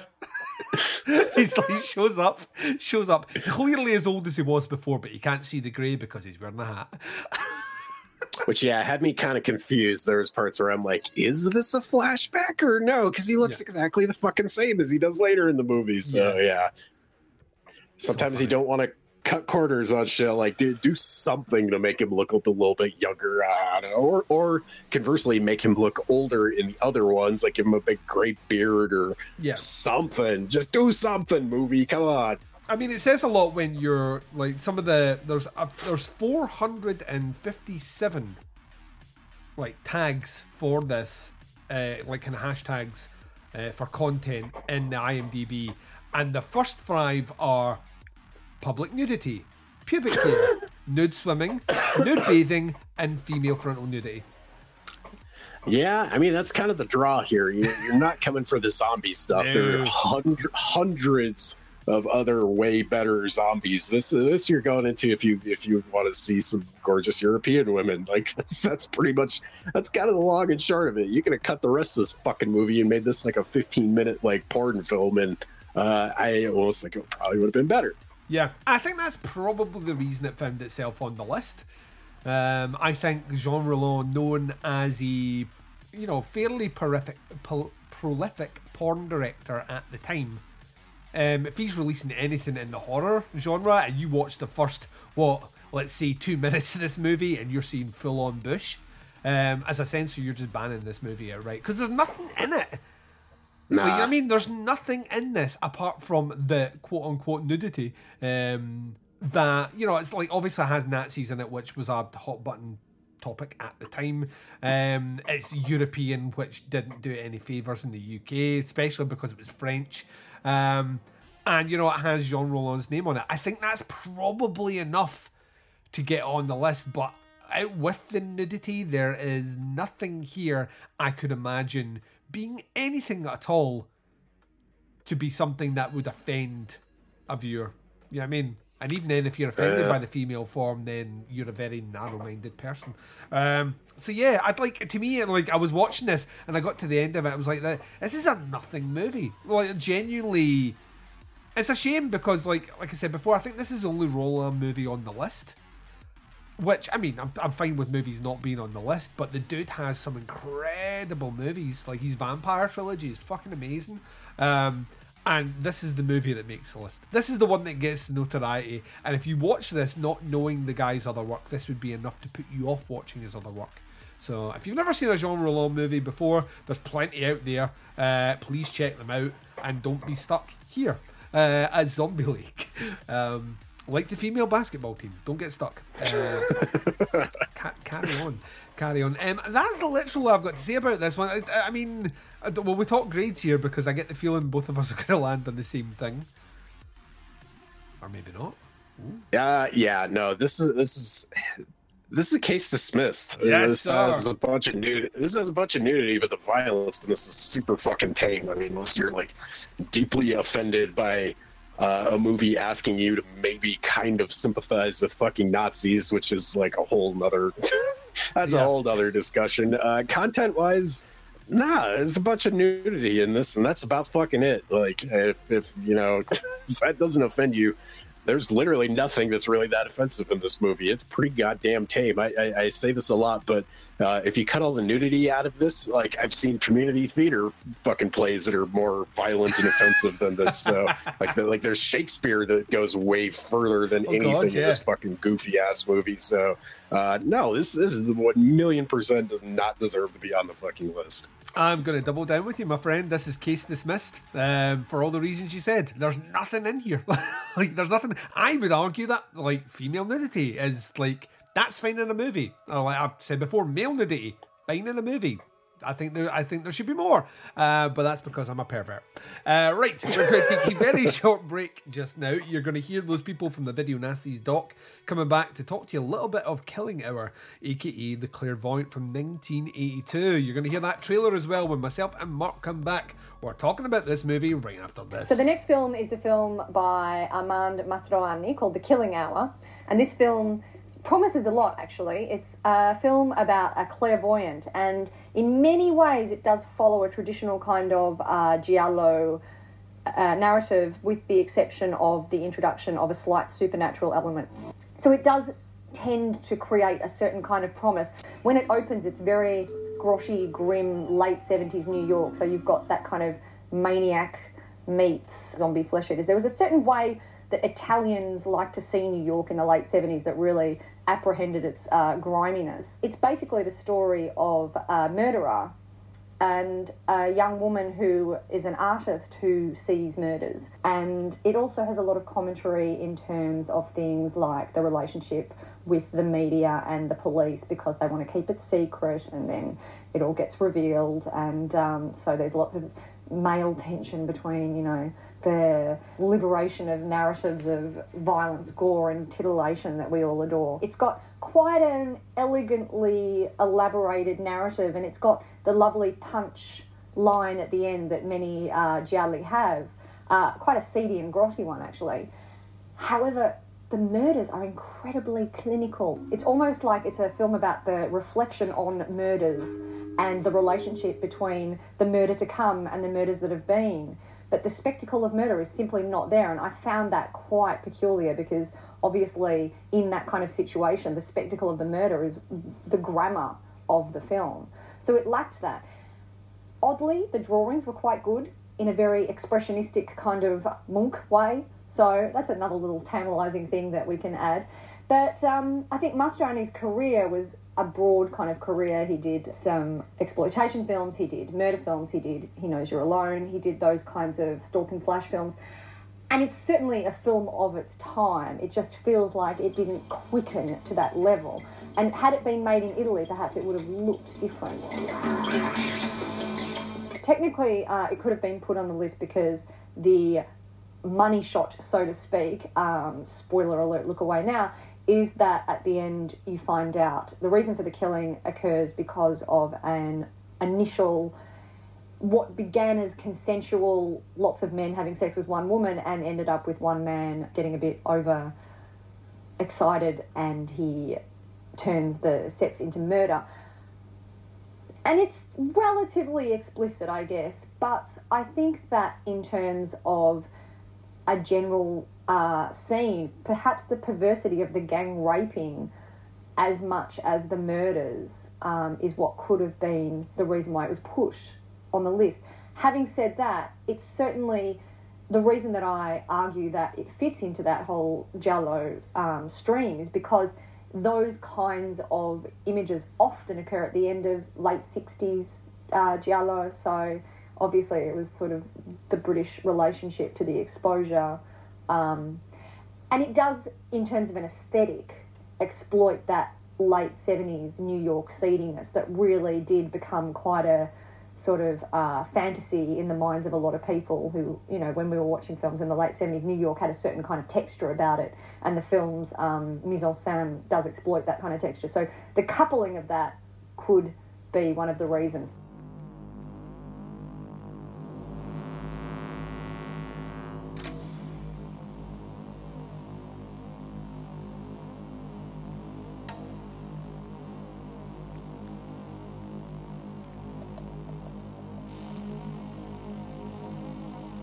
It started as a game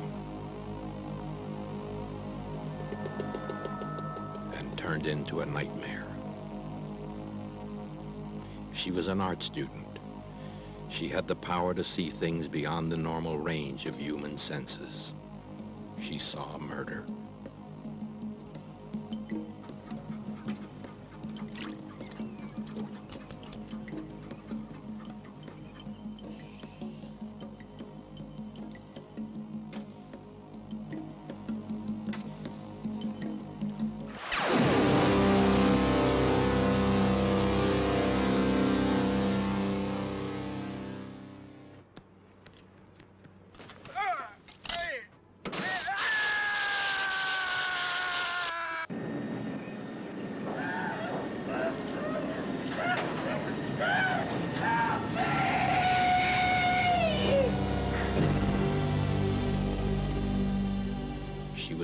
Was cursed with a terrifying talent. She became a silent witness to murder. I saw the drawings, Verna. Maybe in uh, Two men were drawn into the killings. One was a cop, what do you want? the other a TV What do you reporter. think I want? We both know those killings aren't just another statistic. I want to use them on my show. How do you make these drawings? My hand takes over. Well, how does that happen? It's unconscious. I'm not going to let anything happen to you.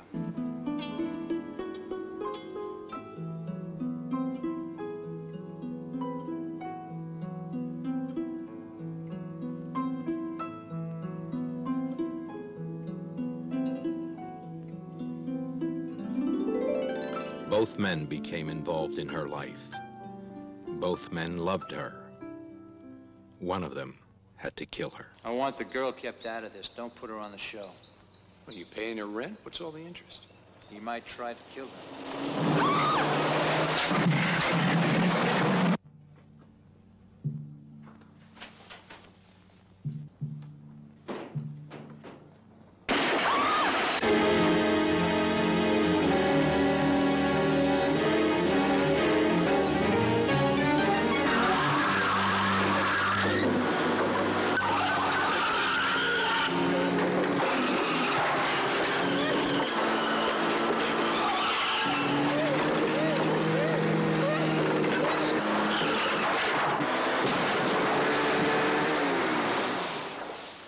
Killing Hour, a film in the finest tradition of suspense. And welcome back.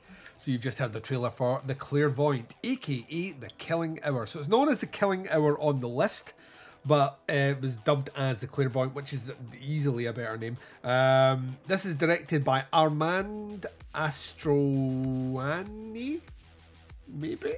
Uh, sure, sure. Sure, that did. Armand did it. Um, uh, he also did the story and part of the screenplay along with B. Jonathan Ringkamp.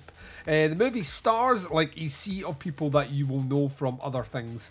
Um, this is a kind of almost a who's who of different stuff. Uh, Jon Polito being probably the guy that I know from the most things. Um, but you've got Kenneth McMillan, uh, Perry King, who plays um, Paul McCormick, aka Mac, um, Norman Parker, who is our main kind of cop dude here, who plays a guy called Larry Weeks.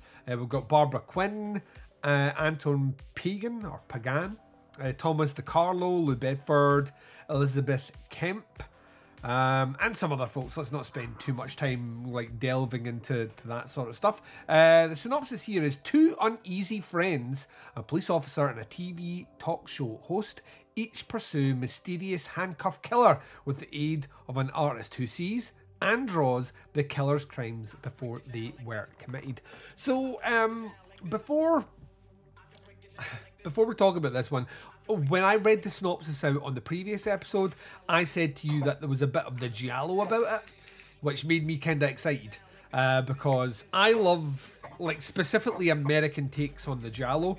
Um, because the Americans, like, not the but people will be like that. It's a slasher movie. That's not what I mean. I mean like the crime side of things with the right. The, the I like when they do that. I think specifically about stuff like White of the Eye, um, or things like uh, Dressed to Kill. You know, like stuff that are like clearly inspired by the Giallo, specifically Argento, but done in the American style of the kind of police procedural.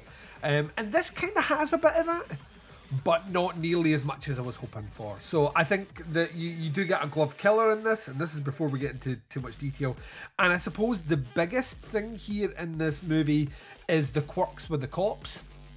Um, which is a staple of of a kind of giallo is the the cops all have weird quirks of some description, and the introduction of a clairvoyant themselves.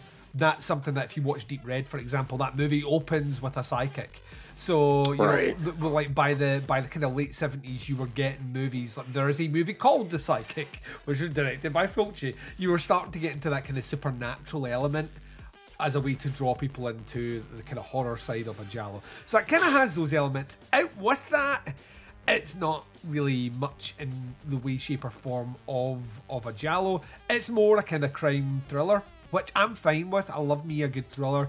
And I'm gonna say before we get into this movie, I have a lot of time for the clairvoyant. I, I thoroughly enjoyed this movie. I don't think it's perfect. I think it has some issues. We'll talk about them. But the, the kind of setup here is there is a serial killer uh, killing people, and the kind of the, the connecting tissue between all the murders is that he handcuffs his victims. And we have, like I said, like, like the synopsis said, we have a cop who is part of a team of people that are investigating, but somehow is he stand up comic, which he's dressed like Travis Bickle in a lot of this movie too. I don't know where this came out in relation to when Taxi Driver came out, but they like straight up stole the fucking well, it's costumes. So it's, it's 82, so it's a couple of years after uh, okay. Taxi Driver, and it's set in New York. So I mean, it's this he is looks a little bit like a young De Niro too, just just a little bit. I don't know, maybe it's the costumes or something, but that was yeah something I first thought. I was like, oh my god, they're totally ripping off Taxi Driver. Yeah, it has, it has a whole a whole section of, of kind of that feel to it. But he's a stand up comic, and um, well, the story the story starts with I'd like you like starts with a lot of kind of a lot of detail, and then moves into a big bit of kind of investigation, and then kind of ramps up towards the end. The detail is we find the body floating in the river. It's of a, a kind of young prostitute, um, and she's been handcuffed. We then like see two other deaths in fairly quick succession. There's a guy who's swimming who is, and this is gnarly. This is one of these ones where I thought that'd be a fucking horrible way to die. Like a really Oh, horrible. yeah. He he starts to swim towards the ladders to pull him out, um, and as he's underwater, someone handcuffs his foot to the steps, so he's just out of reach of the, the you know the, the surface of the water and drowns. And then the third person, who we don't get to spend much time with at all, is working uh, in a sewer, is climbing up out the manhole, puts his hand out to grab a tool, is handcuffed to like a, a piece of metal and then electric current passed through his body. And the police are investigating it. The police themselves are a kind of hodgepodge of different sort of police tropes of the time. Uh, Kenneth McMillan plays uh, the main kind of leader of the group, who is a detective uh, McCallum. Uh, sorry, D- Detective Callum. Sorry, and he is um, he's like a he's a tough talk no shit old school cop and he has a team of of cops that are essentially different caricatures of different versions of police at this time. Uh, Joe Morton being Detective Rich, uh, who is into what would have been at the time the upcoming science of of kind of uh, psychopathology, like so actual criminal profiling, which Detective Calm couldn't have any less of a fuck about at all. He thinks is all textbook nonsense. Um, Right.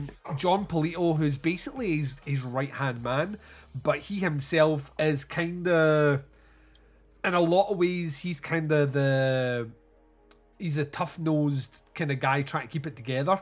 Um, Larry Weeks, who is a stand up comedian, uh, who is such a weird character because he's not a great detective. That's the thing about this dude. He's really not a great detective at all, but he, he seems to have a sense of humour about him because he's a stand up comic. Um, and these are the guys that are going to crack the case. On the other side of things, we have Paul McCormick, played by Perry King, who is this TV personality. Who and I'm just saying we're spoiling this movie, dude. We have to spoil this movie to get out there. Spoilers. It's on YouTube. Go watch it. Yeah, within like 20 minutes of this movie, I was like that. So it's the TV guy who's the the killer. Because I clocked him like right at the the scene of the, the w- one of the first crimes. He's in the background, and I was like, all right, so he's a killer. And because they even make a they make a comment, they make a comment like, is he following us? Is he chanting anything? How did he get here so quick? And I'm like, because he's the killer. Um, and then we played. I played the long game. To, I've watched too many movies. I played the long game to find out that ultimately he was a killer. I liked the reveal. We'll come back to that. But he's doing a series of. He, he decides to pump. Um, bad choice of words. Uh, pump Larry uh, Larry Weeks for information, and they're kind of buddies, and they're both going to use this as a way to one. Larry Weeks is going to get a stand-up spot on TV. Nonsense. Um, and like McCormick's going to make a, a he's going to make it to the big times as reporting details on this. And then in the background we have Verna Nightborn, which is the fucking strangest. Verna Nightborn sounds like she she's like maybe a mythical witch from like the 1700s. Or at least like a 70s horror TV host. Yeah, Verna Verna Nightborn uh, replaced Elvira, uh, Mistress of the Dark, um, with her her kind of less quirky, uh, like smaller tested version of of like the, the introductions to. Um, well, I saw like a bit of public outcry online of this incidental about people that were a little bit upset that uh, Elvira has come out as um, you know as uh, as gay. And I'm I, I I could not be more against those people because there is nothing that makes me more rock hard than thinking about Elvira making it with another chick. Dude, that is Oh, like like the, the biggest non-surprise of the fucking world. It's like, okay, we, we kind of knew, you Yeah. know. but I was also like, I was like, like you're complaining that this chick who's already so ridiculously hot just got fucking hotter. I mean, like, I was like, I yeah, fuck almost, those people. I almost passed out by how quick the blood rushed from my ba- brain to my dick. Like, honestly, I, I like, I lost a couple of hours. Like, woke up drenched in my own spunk. Um, so, anyway, sorry, sorry, sorry. I was on a side. So, yeah, like, um, and then we- we're introduced to Verna Nightborn, who is a painter or like an artist of some description, who has been drawing pictures of premonitions of the deaths. That's basically the movie. We, we follow a lot of kind of uh, like police procedural stuff, and it's a fairly slow burn for a movie that's essentially an hour and a half. But that's the kind of the big talking points. We'll swing back to me to talk a little bit more about the stuff that I enjoyed in the movie. But uh, you said you watched this about a week ago. What did what did you make of the clairvoyant? Uh, I I dug this movie. It's it's goofy and uh, I, I I would call this a pretty charming movie. It, Yeah. it makes a lot of makes a lot of choices, like, like making our cop like he's he's not really like a tough as nails kind of cop. Like like you said, he's a, he's a stand up comedian. I, I don't think he like really wants to like he, he he's an okay cop, but I don't think that's really where his heart is. He he's he's he's bound and determined to break into showbiz. Um, so he, he he's kind of I, I I think he's an odd character and kind of an interesting choice to have made there. Uh, the the TV show host dude I think is like way ahead of its time. Yeah. Because that's definitely something that's like you know you know people like Bill O'Reilly and all you know sh- fucking Tucker Carlson and all these fucking clowns that uh, have absolutely no fucking dignity whatsoever and uh, will absolutely you know use people for their own advantage and to you know it, it's it's it's it's all it, there's, there's no substance to their quote unquote reporting. It is it's all you know it's all shock value kind of stuff and you know uh he, he he definitely jumps over the fence of like what's you know probably acceptable in that line of work. Uh you know j- journalists the, the, there is such a thing as journalistic integrity and this dude has fucking zero of it. Uh so yeah i, I was i was kind of surprised that i didn't realize sooner. I'm like oh he's he's he's totally the fucking killer uh did not did not occur to me until well into the movie uh i really like the chick that plays the artist i i, I think she's kind of uh the the scenes where she's having her premonitions, I think, are kind of fucking goofy. Like she really does just do like the eyes roll back in her head, and she's just like free form, like uh, scribbling, you know, a drawing of the the crime scene. Kind of some of that stuff's kind of goofy and like super not believable in the slightest. But um, kind of an interesting idea, and I, th- I think she's an appealing actress. She, she she's she's pretty attractive, and I could kind of see why these two fucking doofuses are kind of like in a love triangle over her. Uh, I don't really understand what she sees in either of these fucking guys because Yeah. she could probably do better, and maybe oh, them, you know. them fighting over her is one of the funniest things in this movie. Like, It's no, all- don't, don't, don't do the interview. Don't do the interview. And she's like, you know, I can make up my decision for myself. And then later on, he's like that. You, uh, you know, I mean, you could go on that date with that Paul guy, or you could come and see me do a tight forty. Uh, but she's like, oh, I don't want to do. I don't want to have to. And then, by the way, this, I, this is a big gripe with me in movies. Um, most recently I watched a movie called Claw, which is fucking awful. Don't watch it. Um, but the, the main character in that is also a stand-up comic. See if you're going to have a stand-up comic in your movie, or a character who's training to be a stand-up comedian, and that's the you know that's the hook in there. Unless the audience is booing them because they're bad, the jokes better be fucking hilarious, and people are applauding and clapping this dude. And he does like he's not even. It's a couple of impressions. Yeah. And he's, They're not even jokes. Yeah, he's, he's, his joke appears to be that a guy is holding a, a banana instead of a gun, and he's telling him to put the banana down, and that is not funny. Like, that's No. not funny. The only banana-based joke in a police procedural movie that has ever gotten over is in Beverly Hills Cop, and it's a banana in the tailpipe. That that is fucking story. You know, like the banana and the tailpipe. That's fucking hilarious, right? I mean, like any other banana-based joke does not work, and he's he's terrible. Uh. he's terrible. Even his impressions are not good. Like he does a Woody Allen impression in this, and right, granted, he looks a bit like Woody Allen, but he doesn't sound anything. And everyone can do a Woody Allen impression. Uh, sorry. Sorry. Sorry. To get out of my system. Uh, but you're right, like she's like two people fighting over her, and she could easily do better than either one of them. Yeah. So yeah, I, th- I thought th- those parts were uh, there was definitely some choices made. some, some of them work and some of them big time don't. Uh, yeah, that that scene in the pool where that dude gets his fucking ankle handcuffed to like the uh, the the railing to get out of the pool. I thought that was really effective, and it's like uh, a very quiet scene. There's like hardly any score, and like it's it, a lot of it's underwater, so it's not really a lot of red. sound. Like, like who goes Yeah, and swims in a swimming pool which is just lit up by red light? Yeah, it, it kind of reminded me of the swimming pool scene in pieces. It's Yep. like, what are you, what are you doing? You're just asking to get fucking murdered by somebody in this fucking pool. Sa- but, same year, by the uh, way. Same year. Oh, nice. Uh, but yeah, d- drowning is uh, like I think a really horrific fucking way to die. So that, that scene I thought was like fairly effective.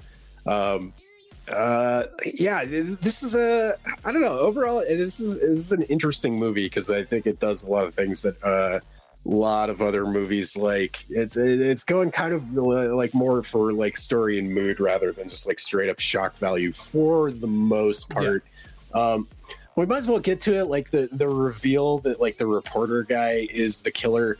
I'm pretty sure I was like I, I sent a fucking text real quick while I was watching this, and when I looked up, this dude is the killer, and I was like, wait a minute, what the fuck did I miss here? Like it it goes incredibly fucking quick. Yeah. And if if you have a keen eye like you do, I think I think you probably pick up on a lot of that stuff like as it goes, kind of, and it's not that big a shock. But I I I must not have been paying that close attention or something because when it happens, I was like, holy shit, what did I miss? I grew up like I'd literally grew up reading Agatha Christie novels, which are all crime books, and watching things like Poirot and Miss Marple and and all those things where you know a detective like Columbo, like a detective solves a crime, right? So like when I watch a movie, especially a thriller where it's there's a killer out there, you know what I mean? All the rest, I literally that's what like I love giallos. That's what I think is the reason I gravitate so much towards them is because you're basically watching the movie to find out who the killer is.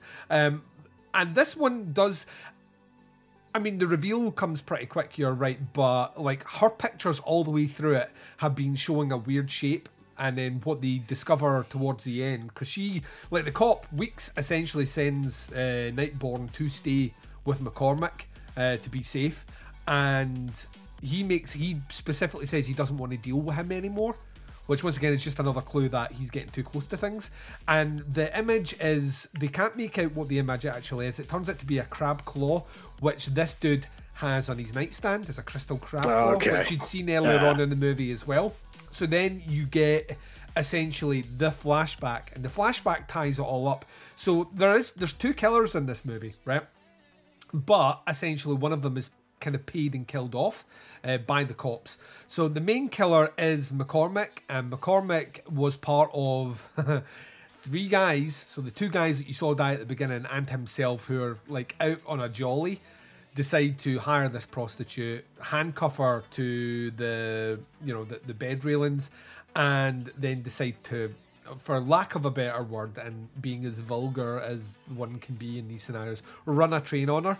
Um, Right. And each of them get involved, but McCormick gets a bit too involved and ultimately kills her. Uh, it suffocates her. And what they do is they dump the body, and McCormick then, uh, deciding to not be in a position where he can be blackmailed by these two other guys, decides to kill them off, but uses the handcuffs as a motif to look at as if a string of deaths are occurring. It kind of reminded me. There's a similar thing in um, De Palma's Blowout. Have you ever seen Blowout? I have not. Oh, dude, it's like the best De Palma movie, right? And you need to rectify that for sure. But in in Blowout, there is there the higher like there's a, an event that happens. It looks like an accident, but only only John Travolta as a sound man capturing. This is why I know you would love it because it's like he is a sound guy capturing sound for movies. That's our main character, played by John Travolta, right? And he Nice. captures he captures what he thinks is like he like someone. It's basically the death of like a presidential candidate, um, and but he's convinced through the sound he hears a gunshot before the tire blows out, hence the name blowout. Um, and no one, no one will believe him, and there's some sort of there's some sort of conspiracy in the background which leads John Lithgow and maybe my favorite Lithgow performance um, is hired as, as, as an assassin to kind of clean up after the mess. But he decides that the best way to clean up after the mess is to, if he's going to make these deaths look inconspicuous, he has to kill people to make it look like there's a serial killer running in the background. That's So when he does That this, sounds great. Yeah, so when he does this death, it's got maybe the the most nihilistic ending in the movie ever. I won't tell you what the ending is, but like uh, like his way of doing things, Lithgow decides that if he starts doing a string of deaths in a particular uh, modus operandi, so a specific motif, that if he kills some, if he kills the real target that he's looking for, they'll just get passed off as one of these serial killings, which is essentially what's happening here. He's killing people off using handcuffs purely because it looks like you know a, a series of crimes by a killer fixated on handcuffs as opposed to a guy who's cleaning up after the mess so Right. that's that's what's revealed in here that's his kind of motive through this one and I mean, it's it, like like I say, it's not totally surprising. It, the weird thing about it is, it did. At least it made it makes a lot more sense than a lot of giallos, where you get to a certain point where like, how like what did he have to do with the death? Nothing. Um, so it makes a lot more sense from that. Just to me, it it seemed very obvious very early on. So I just kind of had to roll with the movie. But the reveal at the end worked for me.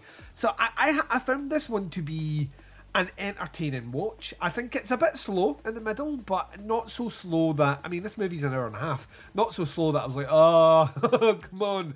It's just a lot of dialogue between very quirky characters and a love triangle that I had zero interest in. But the actual Yeah. death stuff, pretty fucking brutal. Um, and I can tell you right now, I would put cold hard cash down on this one. That flashback sequence where that woman is being ostensibly raped and murdered is exactly the reason it's on the list. Yeah. BFI don't fuck around with that, dude. They do like in the in the U. Well, sorry, B no not BFI, BBFC in the UK do not fuck around with sexual violence. It just goes straight on the list. And this has essentially a woman being tied up, um, forcibly, you know, uh, you know, forcibly raped. Essentially, like she she con- consents to some bit, but that dude brutalizes her and then kills her, and that's that's a no no. So, and from what I have read, uh, the movie was passed later on with cuts, and the cuts were to that flashback scene. So that makes That sense. makes sense. So yeah, uh, yeah, I thought I found that like an entertaining watch. It's not a great movie by any stretch of the imagination, but if this got a Blu-ray release, I would own it. I would definitely buy it. Um, I found Yeah. it like charming enough that I charming enough and quirky enough from that era of cinema. It's great seeing New York in the you know early eighties, all that stuff. There's a there's a thing in there where I'm just like, um, this would be cool to like. There's there's about three or four movies I would easily double build this up with that I think would be would be fun. I think it, would be fun to double this up with something like A Dress to Kill. Um, I think that would work uh, kind of cool. But then also there's there's plenty other giallo movies that would work really well with this as well. So I I, I I found it I found it good in terms of did it deserve to be on the list and how how I would grade you know grade it. Once again, right? Yes, the the violence towards the woman at the end is of a sexually explicit nature, but not so much to the point that I found it like like like a bannable offense. But it is kind of gnarly. Um, there's no blood in this movie, like at all, like zero blood in this movie, and there's no like like even the the drowning death is shot really, really well. There's a craft here that I think desensitizes it, reminds you that it's also a movie and not like going for any level of exploitation. I'd still case dismiss this. I'd, like I'm feeling light today for some reason, and there's just not enough in here. Even with the the naked women, they do it in a way where it's not to the point where they're doing stuff like had this movie been shot in the 70s there would be a lot of like zooming up to the woman physically in fucking pain and trauma ultimately she's like a pillow's put over her face um so you know what I mean? Like we don't even linger on that scene overtly long. So I'm case dismissing it. What about yourself? I would maybe just barely give this like a slap on the wrist, and really only for that scene. It, I, I like like you said, it's it's it's just enough to like get the point across, and it's pretty fucking brutal and kind of hard to watch, and like kind of took me by surprise because everything leading up to that so far had been relatively tame compared to a lot of stuff we've watched for the show. So I would be, yeah, at most barely give this a slap on the wrist, but probably more than likely case dismissed because this is you know, in the grand scale, the grand scheme of like all the stuff that we've watched for the show, this is definitely way on the tame side. Um, this is mostly pretty character driven and isn't really like. I think they set out to make this like a, a relatively classy kind of movie. This wasn't really like an exploitation. You know, we're, we're going for shock and you know gnarly shit in this movie. Like I, I think they really like just set out to tell like kind of a a, a relatively classy, you know, th- thriller kind of like per- police procedural kind of story. So, uh, yeah, that's really that's really about it. Like, and yeah, like I said, the, the pool scene I think is like just perfectly effective in being like, and, and your, your mileage may vary on that depending on how scared of fucking drowning you are. But I'm pr- I'm pretty scared of that, so it was like kind of a pretty good setup for me like at the beginning like it's like oh like uh, this killer is actually kind of brutal and kind of clever like it's uh but it's you know visually and like viscerally it's not that you know it's it's not that brutal we, we've got some shit coming up on the next episode that i think like is way way more more more offensive than anything that appears in this movie so um yeah I, i'd probably give this a real light slap on the wrist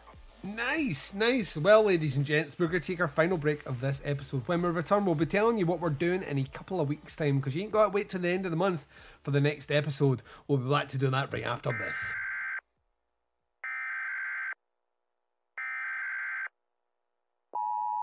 This is a test of the emergency podcasting system.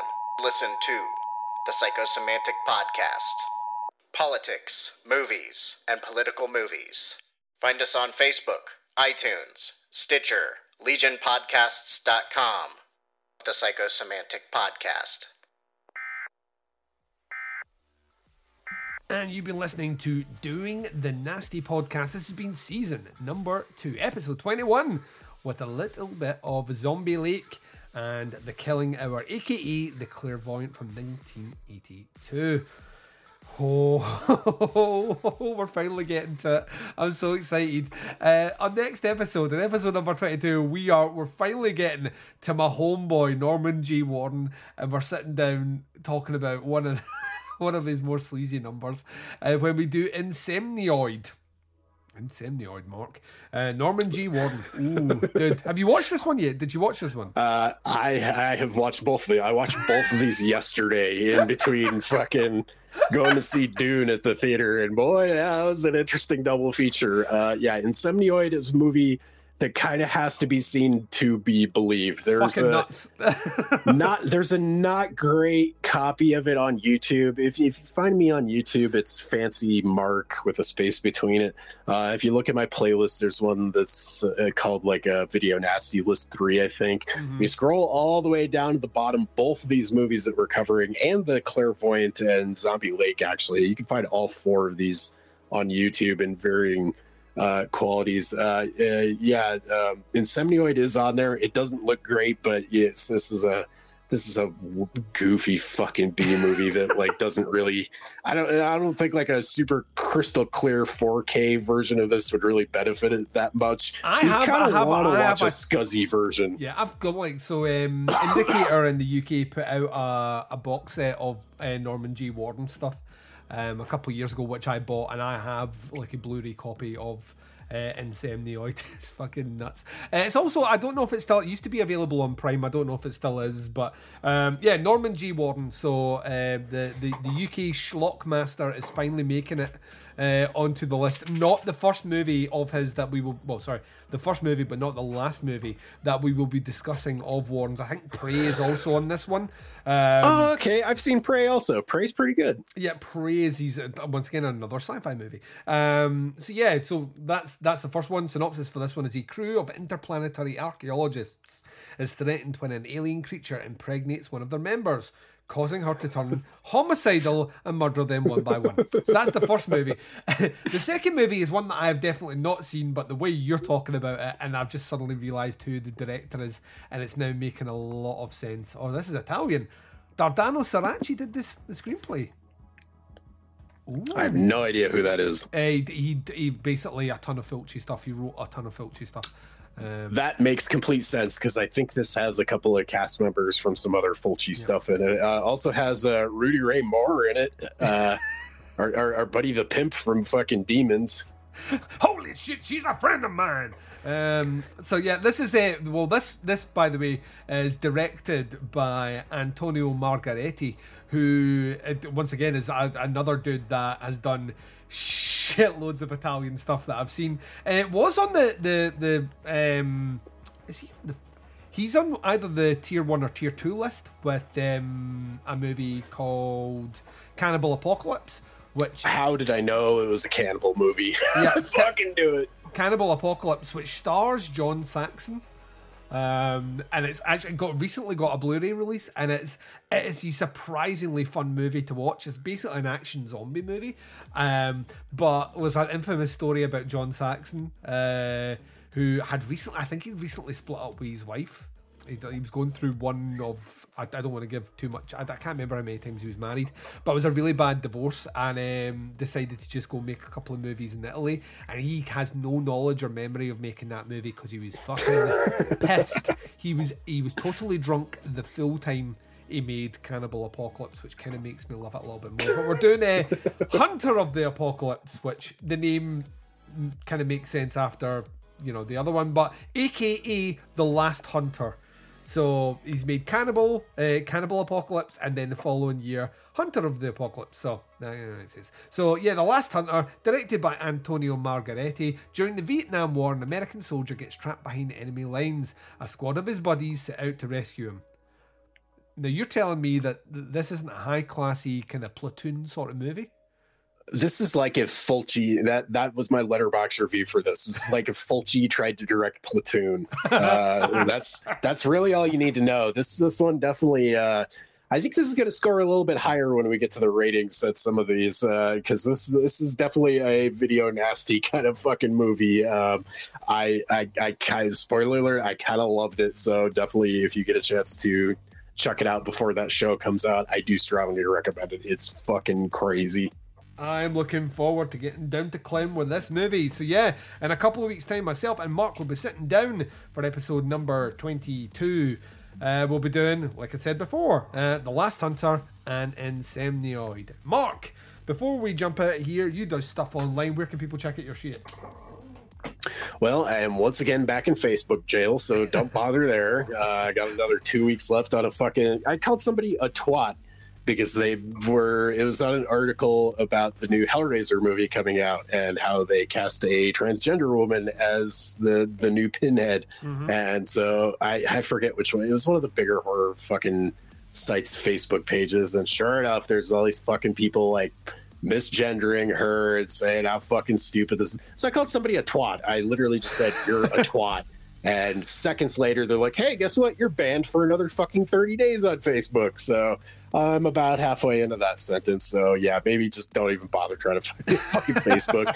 find me on Twitter. I'm at, at the fancy mark. I usually am pretty good about posting like what I'm watching on there. Uh, I'm on the Letterboxd. I do believe that's also that might just be fancy underscore bark. And uh, I'm gonna try and start using the Instagram a little bit more because it's apparently a lot harder to get booted off there. That's also at the fancy mark.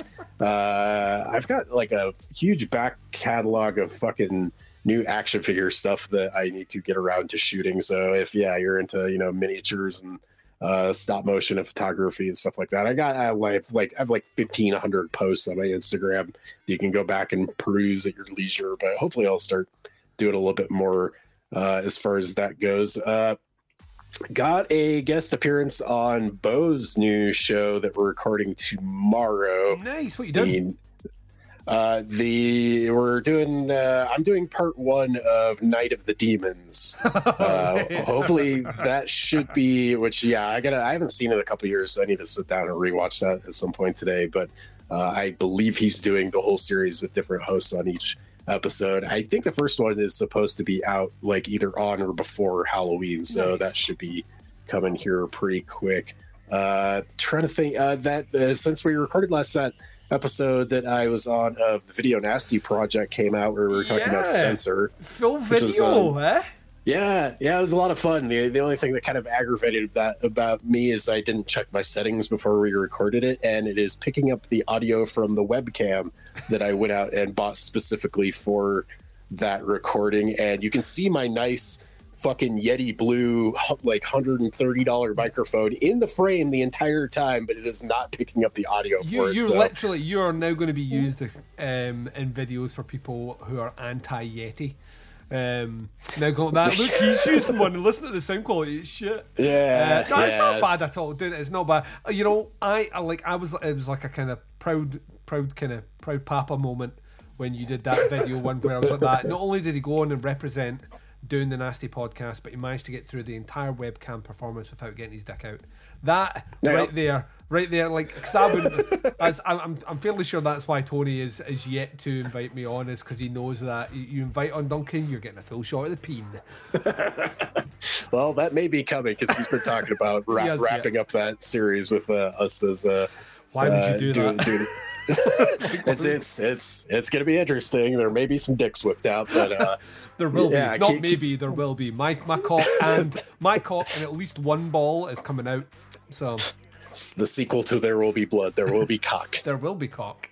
Um, so- yeah, like go and check that out. It was it was a great it was a great review. You and uh, Tony from the Video Nasty Project sitting down discussing Censor, a movie which is set in and deals with some of the stuff that we've been talking about. Kind of cool. Yeah, yeah, definitely check out. I think Censor just landed on Hulu in the states, at least. If you have not checked that out and you're listening to this show and like this show, you really owe it to yourself to check out Censor. One of my favourites of the year. Uh, I absolutely Yeah. fucking love it. Absolutely, it's a Duncan movie if ever there was a Duncan movie. So um, yeah, yeah. Well, there we go, ladies and gents. That brings us to the end of another episode. Like I say, we'll be here in a couple of weeks' time, bringing you another episode purely to get us back on track. We're not that far out. This episode was supposed to come out end of September. So this is coming out what mid October, which means the next one comes out uh, kind of beginning of November for October, and then we're back in schedule end of November. We're back on track. Back on track. I had to say it. Yeah. Um, so I'm looking forward to that. Until then, though, ladies and gentlemen, please take care of yourselves out there. And uh, from myself and Mark Ball, we'll speak to you next time.